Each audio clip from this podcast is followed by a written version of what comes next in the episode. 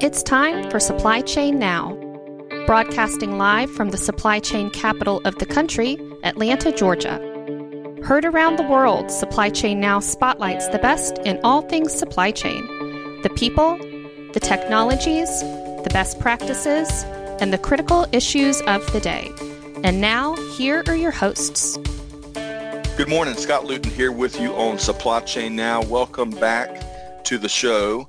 On today's episode, we are continuing our Logistics with Purpose series here, powered by our dear friends over at Vector Global Logistics. Um, you know, on this series, as you may know, we spotlight leaders and organizations that are all on a noble mission and are changing the world in one way, shape, or form. So stay tuned as we look to increase your supply chain leadership IQ.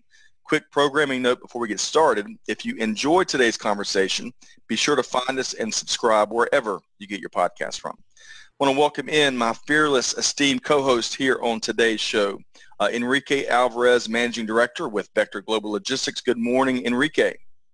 Good morning, Scott. Good morning, Randy. Monica, pleasure to be here with you guys today great to have you back here on the heels of, of uh, a fascinating conversation we had with uh, Mickey over at Rise Against Hunger. And as you mentioned, you're joined by your colleague Monica Rush, Business Development Associate with Vector. Good morning, Monica. Good morning, Scott. It's really nice to be here again. Absolutely. We, we, we love this series. You know, there's so much passion and uh, purpose and uh, leadership uh, best practices that have, come out of these conversations. It's just one of the our most um, uh, enjoyable series on, on the Supply Chain Now's team. So with all that being said, I want to welcome in our featured guest here today, uh, Randy Strang, Chief Operating Officer with MedShare, which is a global humanitarian aid organization that happens to be headquartered in Atlanta. Good morning, Randy. Good morning, Scott. It's a pleasure to be here. In fact, it's an honor to be here. Well, so glad that I know that your team continues to to uh, push forward and, and deliver on your mission. So thanks so much for taking some time out to join us and and uh, fill us in on what MedShare is doing, as well as some of your your thought leadership on the supply chain industry. Great. So, so Randy, with all that said, um, as as with all of our series, we really like to get a, a snapshot of of who our guests are. So up front, tell us uh, tell us about yourself. You know where you're from. Maybe give us a, a story or two from your upbringing. All right. Well, um, um, first of all, I got to I got to apologize to any Michigan fans online because I am a Buckeye. I grew up in Ohio. Uh, I did go to Ohio State. In fact, I'm second generation Ohio State. My father went to school there too.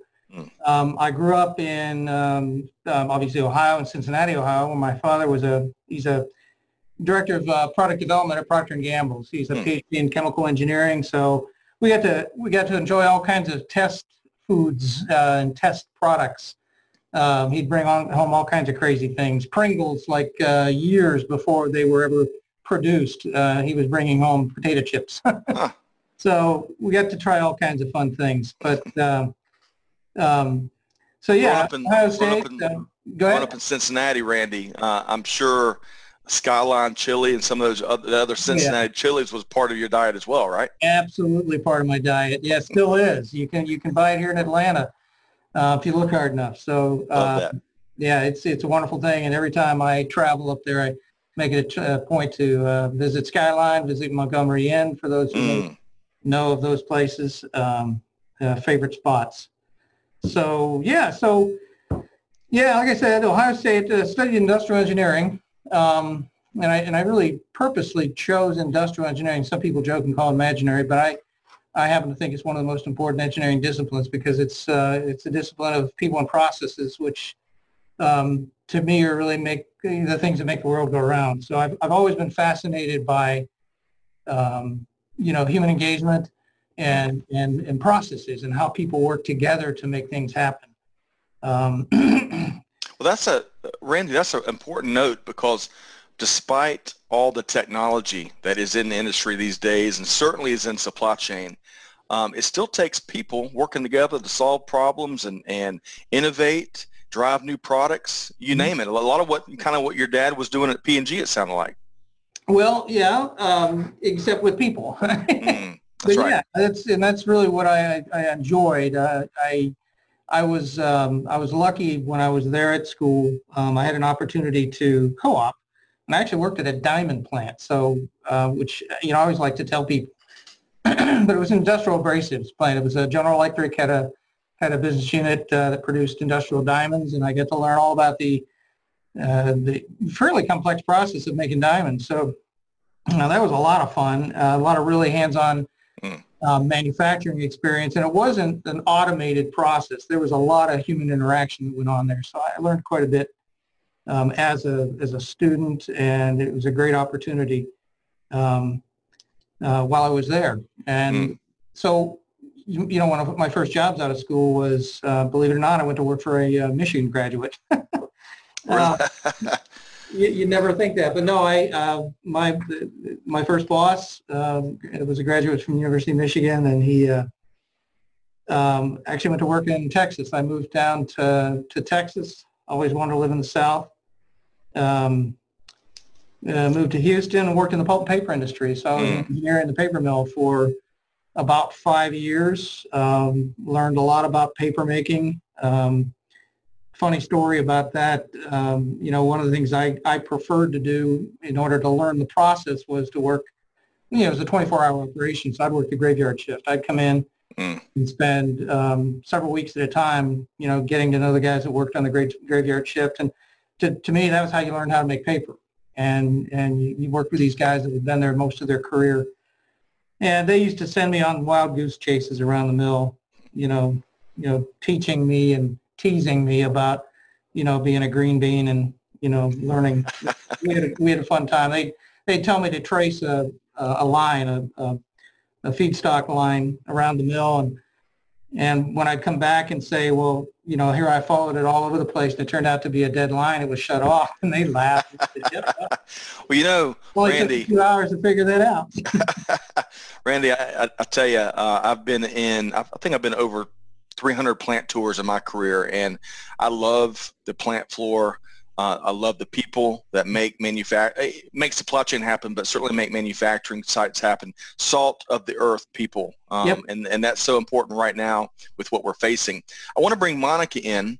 Monica, as we've kind of taken a few steps with Randy into his career, I know you've got a interesting question around his professional journey, right?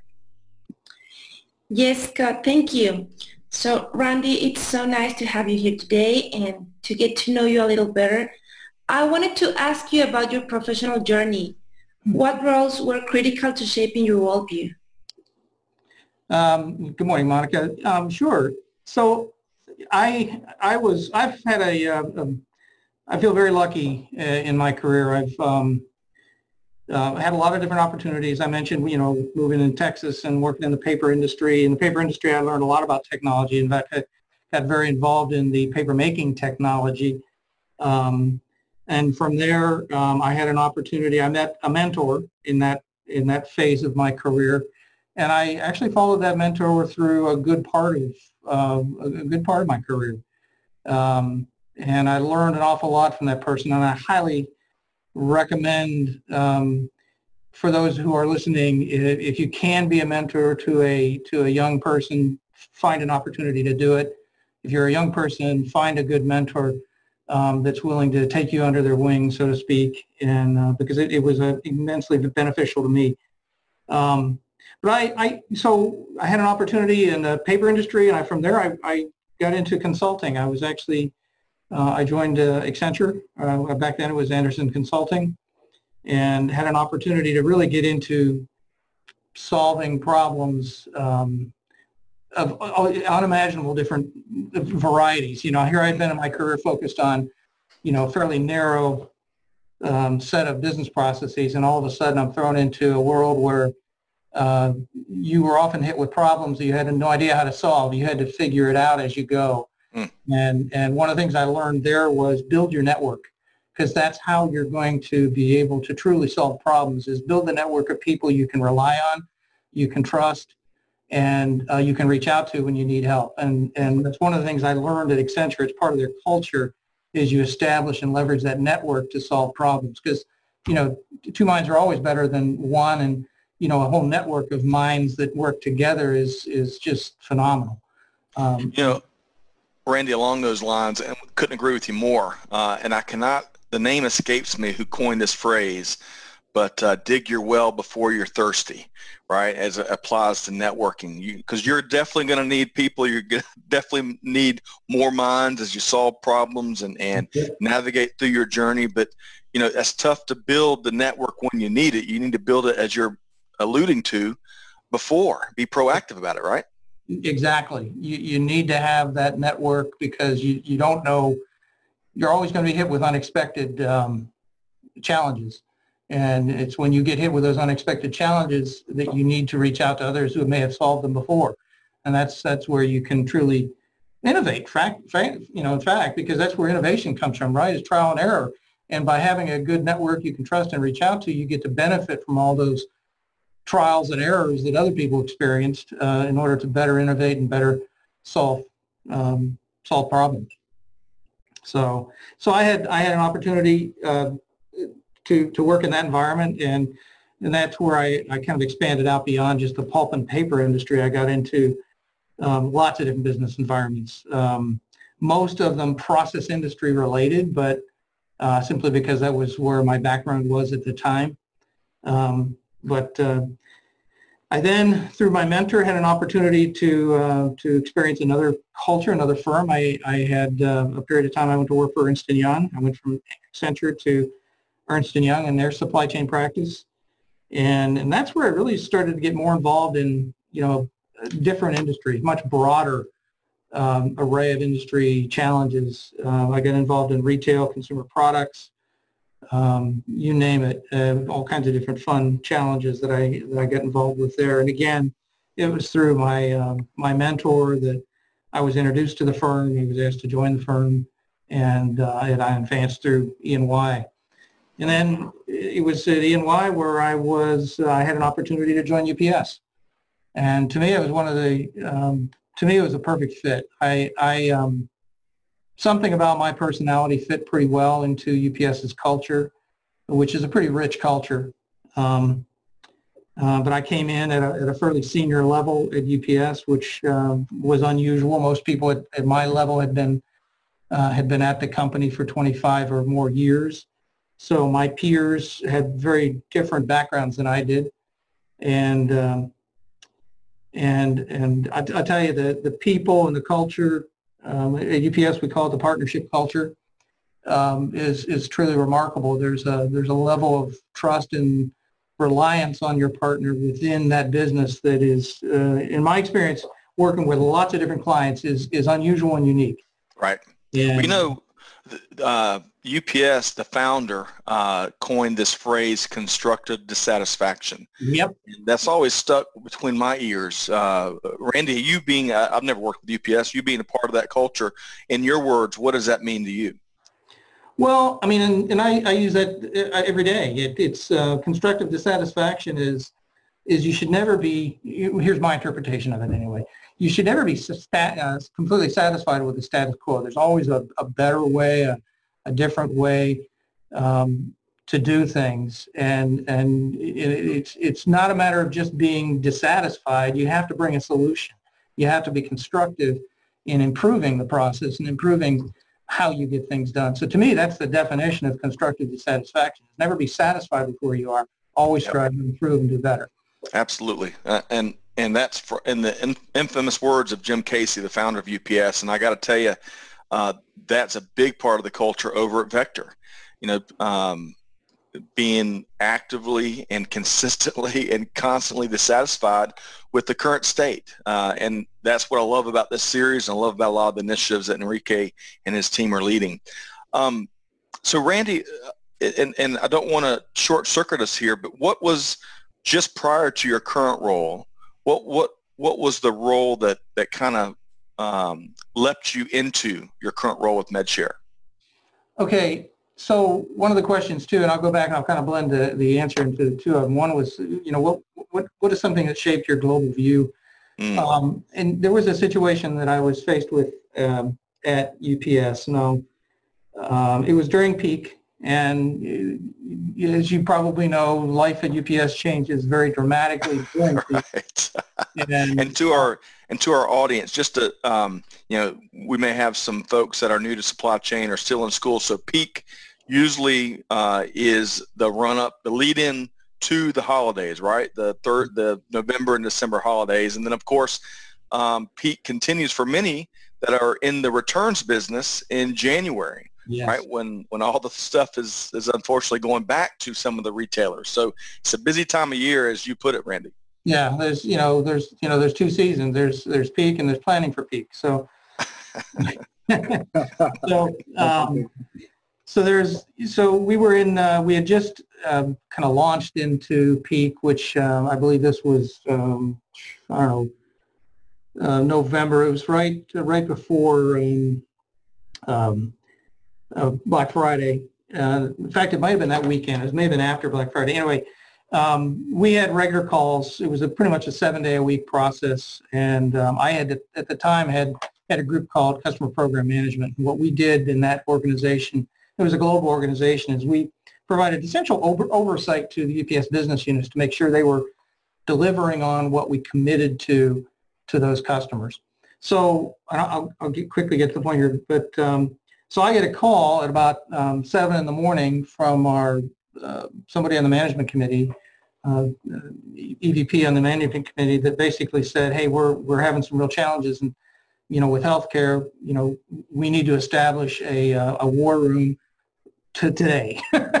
so we scrambled. We um, and Enrique Rob Marsh was part of this whole process. We um, uh, we gathered again. You rely on your network, and you're glad you have it when you when you need it. So I started making phone calls, and we pulled together a uh, a group.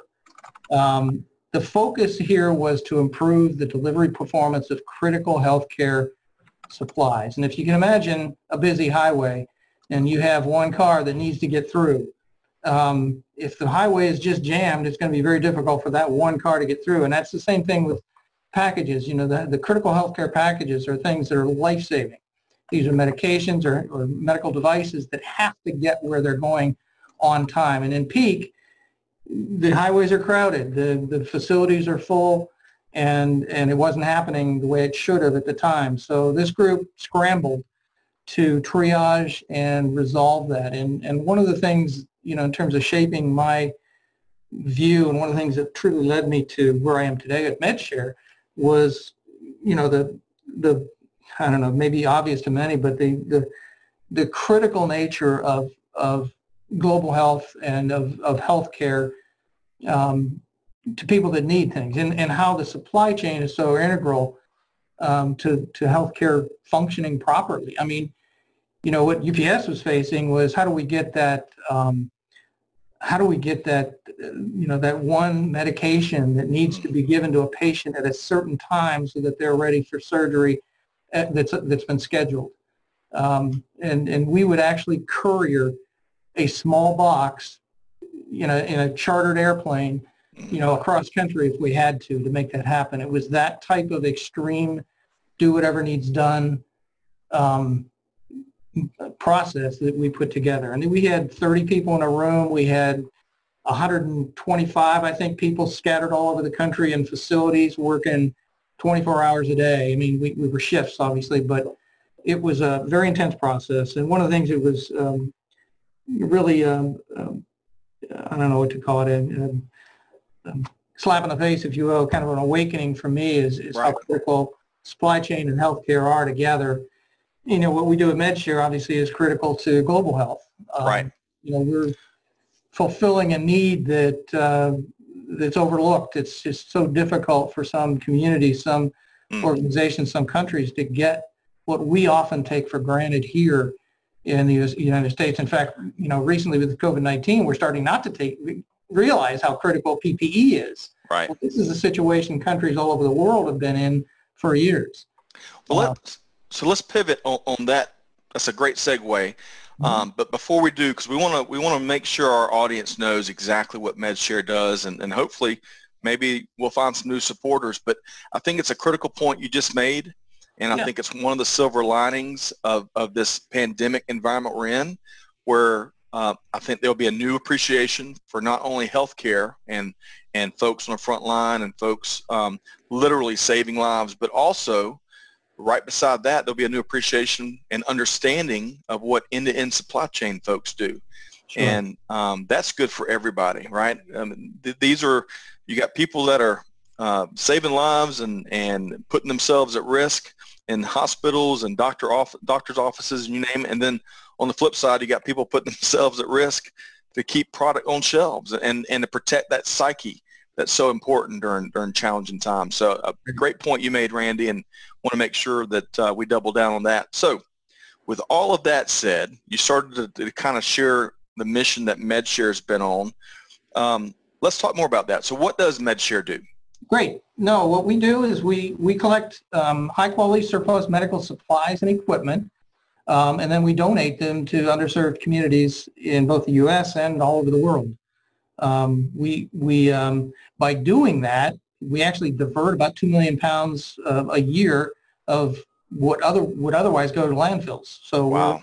So we're diverting perfectly good, high quality medical supplies and equipment, and we're re, repurposing them um, where they're most needed around the world.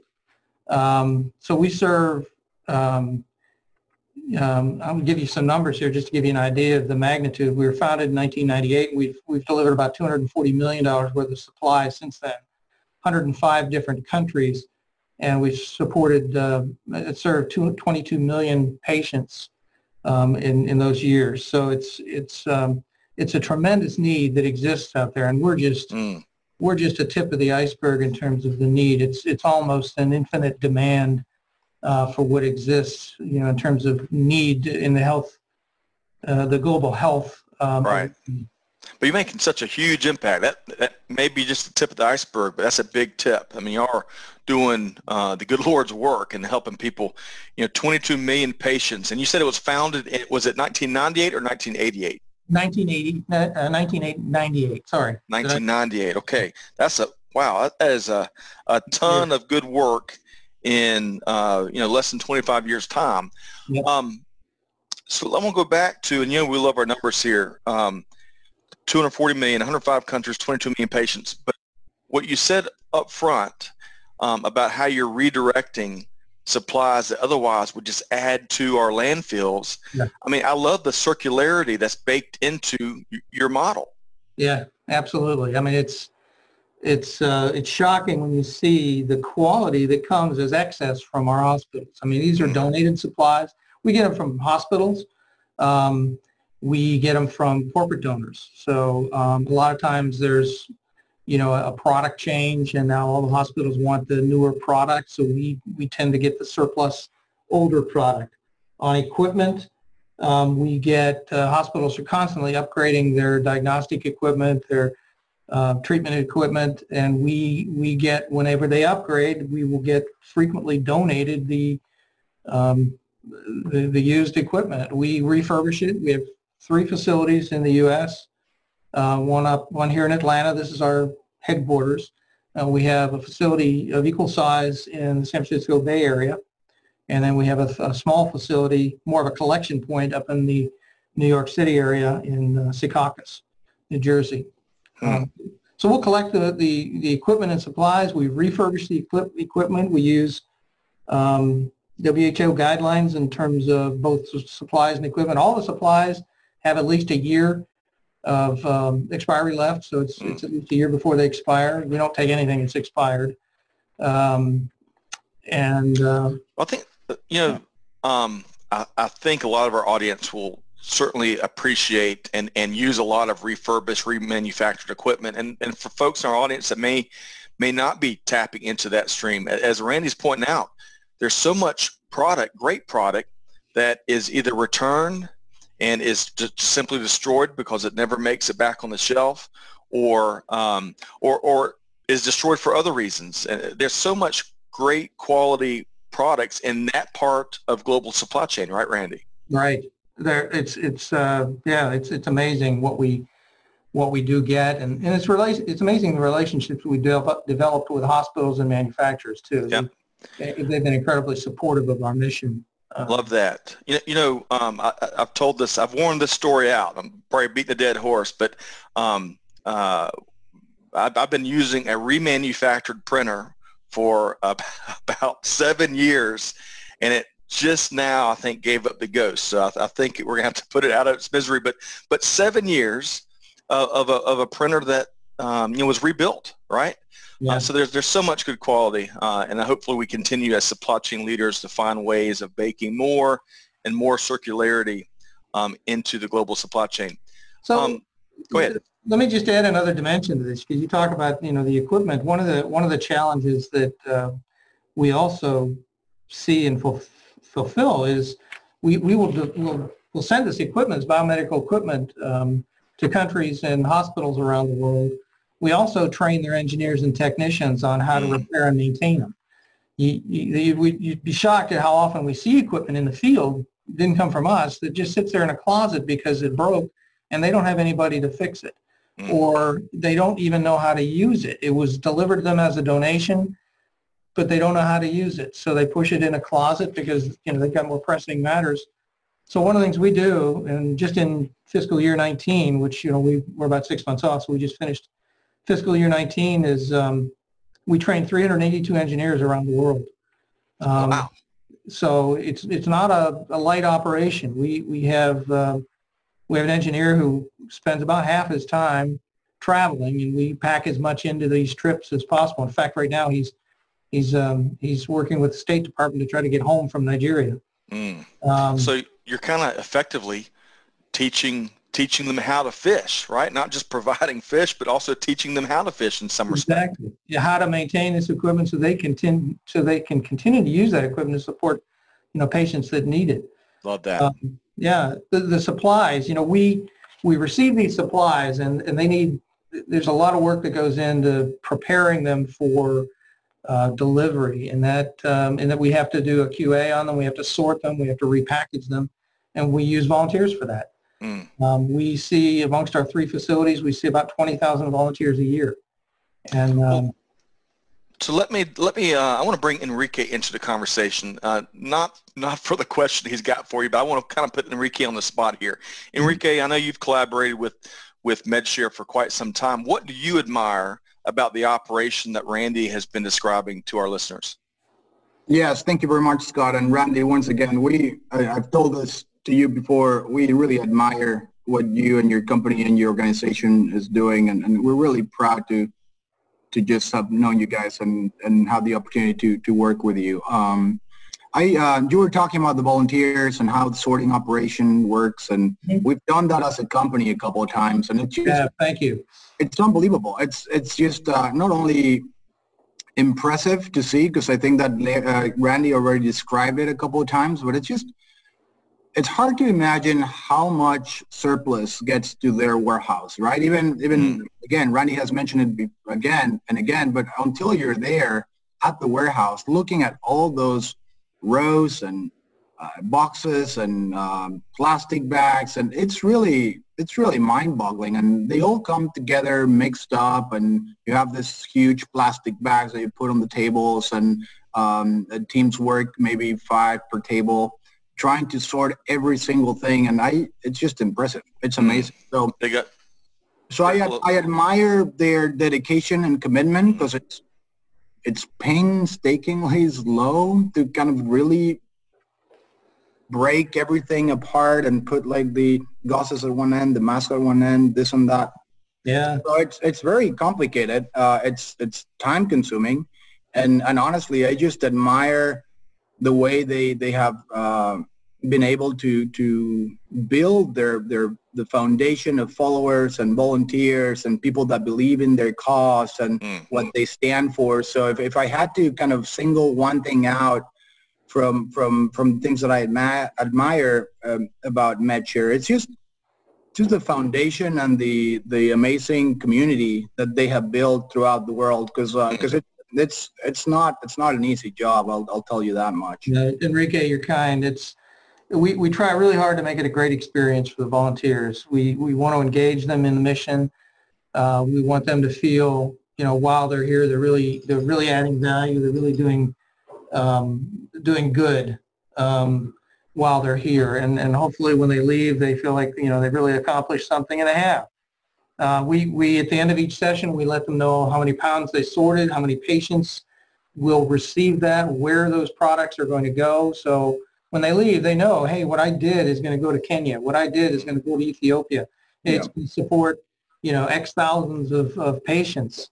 So um, love that. Well, yeah. and they um, and Randy might not say it, but they run Randy and his team run. They run a tight ship. They they have all the steps, all the processes. They're very professional. Good technology. It's it's a Let's, it's uh, a really well yeah well well, uh, well established operation for sure. Love that. So Randy, let's talk about that for a second. So you know I think in, in all of our conversations, uh, a lot of folks will assume where you know CEOs or COOs or you name it spend their time, and, and as we have found, it there's so much variety.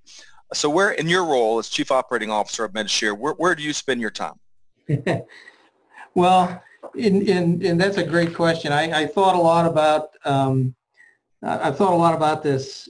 Uh, I, I spent a lot of time you know, obviously trying to make this place more efficient, make, you know, find ways to get more done um, at a lower cost, more done with, with, uh, um, with the people that we have, um, uh, both our staff and our, um, and our, our volunteers.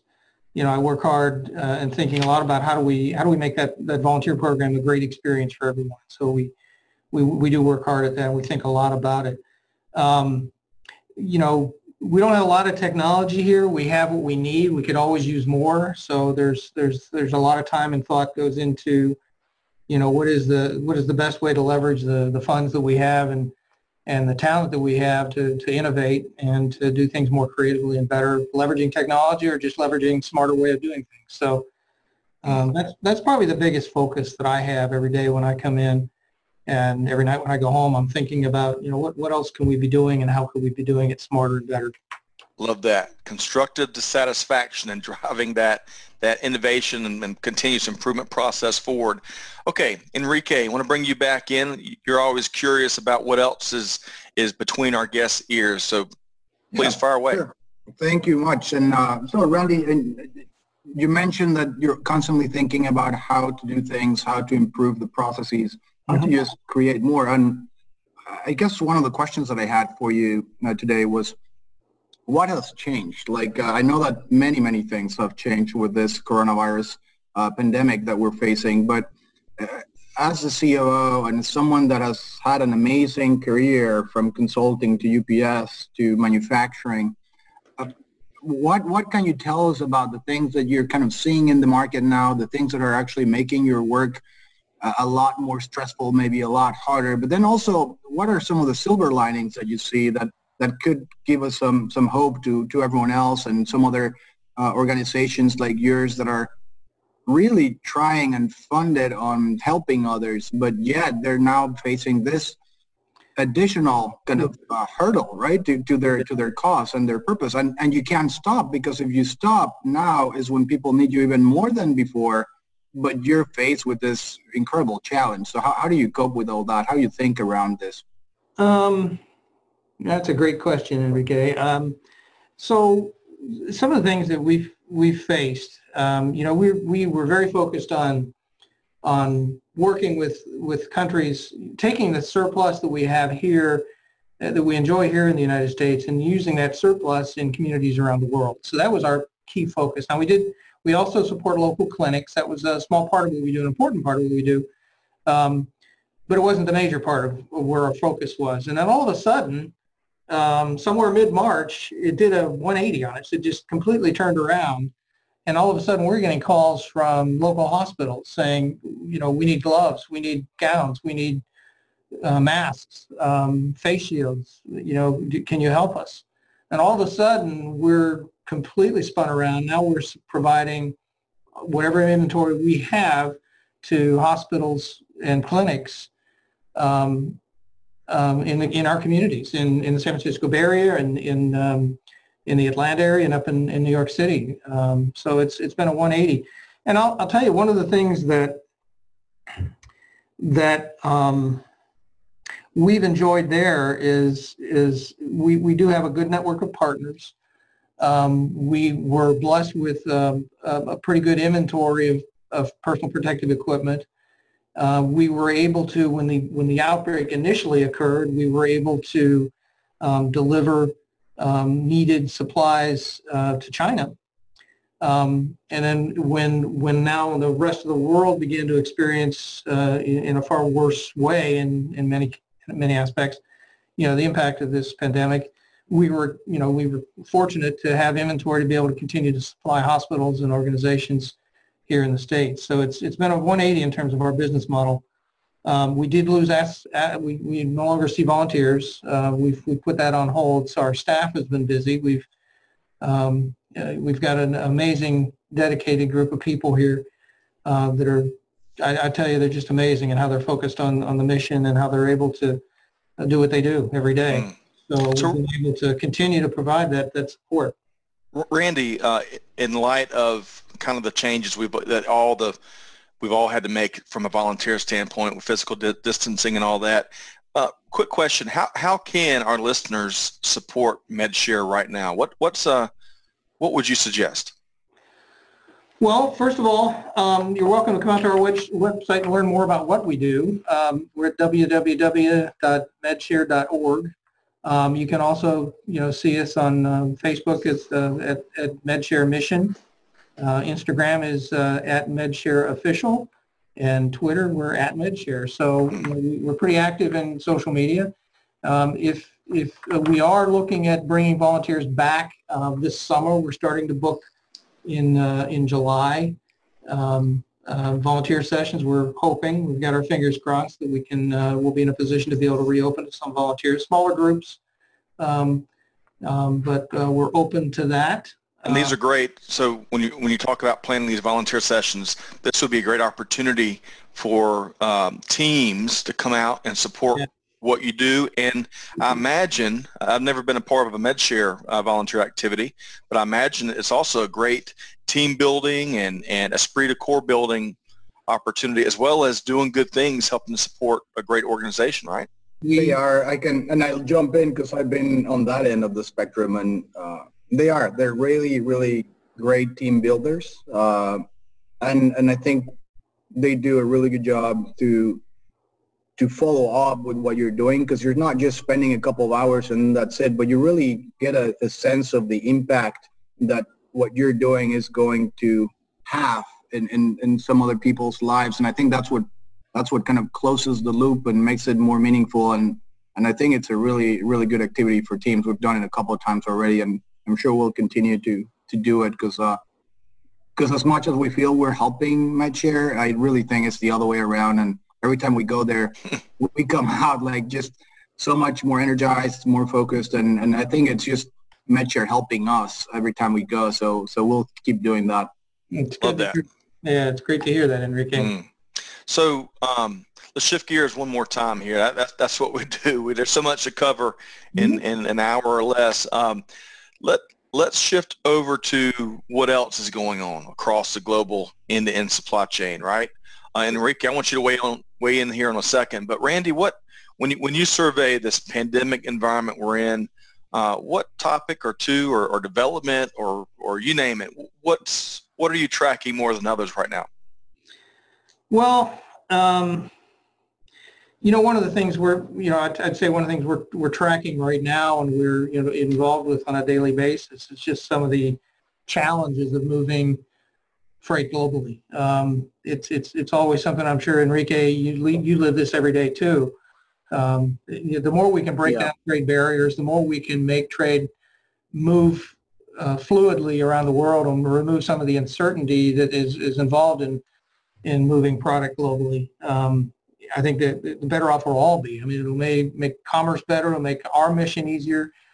So many things would improve, and that is it's one of the key challenges uh, we face. In fact, you, you were looking for silver linings. I'd say one of the one of the silver linings, and you know, I'm sure there's there's more out there, but one of the silver linings I see is is with this uh, COVID-19, you do see some of those barriers coming down. You see it becoming, you know, countries are more open now to aid, obviously, and, and in the U.S. is more um, open to import um, of aid from, from other locations. So we're, we're seeing some of those barriers come down. Um, and hopefully uh, we all learn from that and uh, we can uh, uh we can make that happen on a more continuous basis in the future. Mm. great point there. And, and, Enrique, like I mentioned, I'd love for you to weigh in. And you know, what's you're living a lot of that right now. You and the Vector team. What are you tracking more than others right now? Yeah, no, and um, we've been working on this, and, and, similar to to Randy and MedShare, like they have they ship uh, masks to China when when the virus hit China. So so they've been tracking this for for six months, and so have we, kind of shipping around the world. And um, the one thing that we're currently seeing is that the U.S. is still needing a lot of help, and everyone's trying to help them. But then the virus going to it's slowly shifting to Latin America and Africa, and I think those two areas of the world are going to be hit next and maybe last in, in, in this pandemic. And so, uh, as Randy mentioned, we we've been fielding calls from all over, uh, and and I think we're we're expecting to to do that again sometime soon, uh, especially Mexico, uh, Bolivia, some countries in Latin America, and after that it will be a call from Ghana and Nigeria and and Africa. So so it just we still have uh, a couple, yeah, hopefully less than than uh, than a few months, but but it's still it's still developing, and and I really think that this is still not over, and we have to kind of keep together and make sure that uh, that there's trust in the system. That's that's right. the one thing that I that I think we all need to promote. Uh, Great point. Trusting a little bit more in each other and just being a little bit more transparent about why we're doing things and then just getting them done. Great point. Um, Randy, I hope you don't mind. I, am going to ask you a question that, that wasn't part of my initial plan, but you know, talking with you and getting to know you a little better, uh, there's just a sense of calm in your perspective right now. And, and I, um, I got to ask you, if you had a couple of things, given all of your leadership experience and, and your journey, if you had to to offer a couple of things that for other organizational leaders to kind of keep in mind as we go through these uncertain times, what would what would those couple of tips look like? Oh wow! Um, I, I, guess one that comes to mind uh, right off um, is you know stay focused on uh, on your purpose and your mission. Um, to me, that's always been a um, uh, you know a a guiding guiding light, if you will, is, is you know we, we need to understand our mission, we need to understand our purpose, and then we need to stay focused on how do we get that accomplished. Um, it helps you prioritize um, the reuse of resources. It helps you prioritize um, both people and physical resources, and it helps you focus on um, any uncertainties that come along. One of the things, you know, all of us in the supply chain practice, if you will, we deal with uncertainty, right? That's that's what we do every day. Right. Is is is we try to minimize uncertainty, we try to predict uncertainty, and we try to manage through uncertainty. And you know, one of the things that I, would say is key going forward is this is this is a new and different challenge for us, and we need to continue to keep our eye on where we uh, need to be, what the most uh, most important priority is, and, and focus what we have um, at our disposal to accomplish that. Mm. Yeah, the power of focus is such, uh, it cannot be overstated during challenging and uncertain times. And I also like what you put, yeah, supply chain folks are used to trying to peer around corners and, and hit curveballs and, and, and carry out, um, you know, problem solve, all the unexpected. It kind of comes with the professional. I like how you put that there. Um, okay, so Randy, before we bring Enrique and Monica back in to talk about um, a couple initiatives that the Vector team is, is leading, uh, you've already kind of shared a couple of different things that um, where folks can learn more about MedShare, but mm-hmm. but let's let's make sure that so medshare.org, M-E-D-S-H-A-R-E dot org is the website, yep. and where else can folks learn more and, and potentially get engaged? Well, social media, we're, uh, like I mentioned, we're at, uh, on Facebook, we're at MedShare Mission.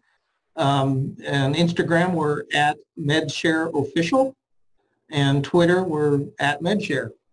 So we're pr- pretty active um, in, in all three um, areas of uh, social media, uh, as well as, you know, we keep people up to date on our, on our website. And if you want to come volunteer, um, our website uh, is um, is where we interact initially with groups. Uh, it's where they come request times and dates. If you want to uh, provide a donation of, of supplies or equipment, again, come to our website.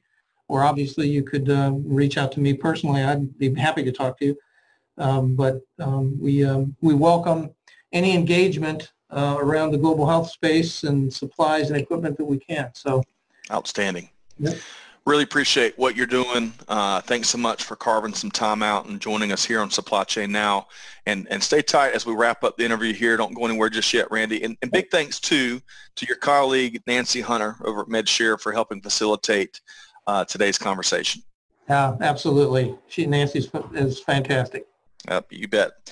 Okay, so I want to bring Enrique back into the conversation here. Enrique, it's, it's tough to do it justice in just a couple of minutes because Vector is involved in so many different initiatives, but you know, what's one or two uh, critical initiatives that the Vector team is leading right now that folks should hear about? Yes, no, thanks, Scott. So uh, I'll talk about one general and then just one very specific that I'm very passionate about. The, the, the general comment that I wanted to make is we've been working uh, with different companies and organizations trying to help in any way we can. We've been dealing with this pandemic since the beginning when we actually shipped masks into China and now we're trying to bring them desperately back to the US and some other parts of the world.